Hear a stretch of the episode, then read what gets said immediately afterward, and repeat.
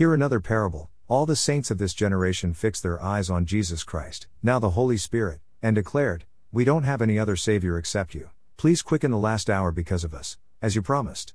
And unless those days were shortened, no flesh would be saved, but for the elect's sake those days will be shortened. Matthew 24 22. And the saints continued, saying, We are your wise and obedient servants, and we understand your words and prophecies concerning the last hour and beyond. Please grant us the eternal life that you promised us, so that we can enter into the city of God, New Jerusalem, as living human beings. And all the saints started reciting some of the words of Jesus Christ 2000 plus years ago.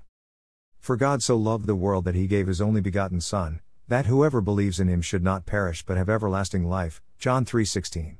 Assuredly, I, Jesus, say to you that there are some standing here who will not taste death till they see the kingdom of God present with power. Mark 9 1. But concerning the resurrection of the dead, have you not read what was spoken to you by God, saying, I am the God of Abraham, the God of Isaac, and the God of Jacob? God is not the God of the dead, but of the living. Matthew 22 31 32.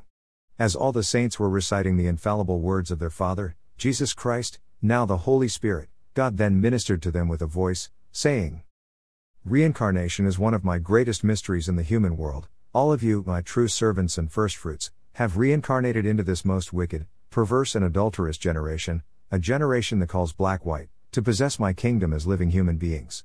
I am not the God of the dead. When you have entered into New Jerusalem as living saints, the world will then believe that I, Jesus Christ, am an infallible and ever perfect God. And Jesus Christ concluded thus This present fake world will soon pass away, but my words and prophecies concerning this crooked generation that crucified me 2000 plus years ago will by no means pass away. Titus, are you sure they will understand me? Titus Aramagon Oedito.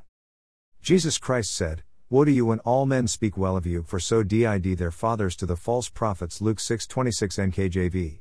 For what is highly esteemed among men is an abomination in the sight of God. Luke 16:15 NKJV.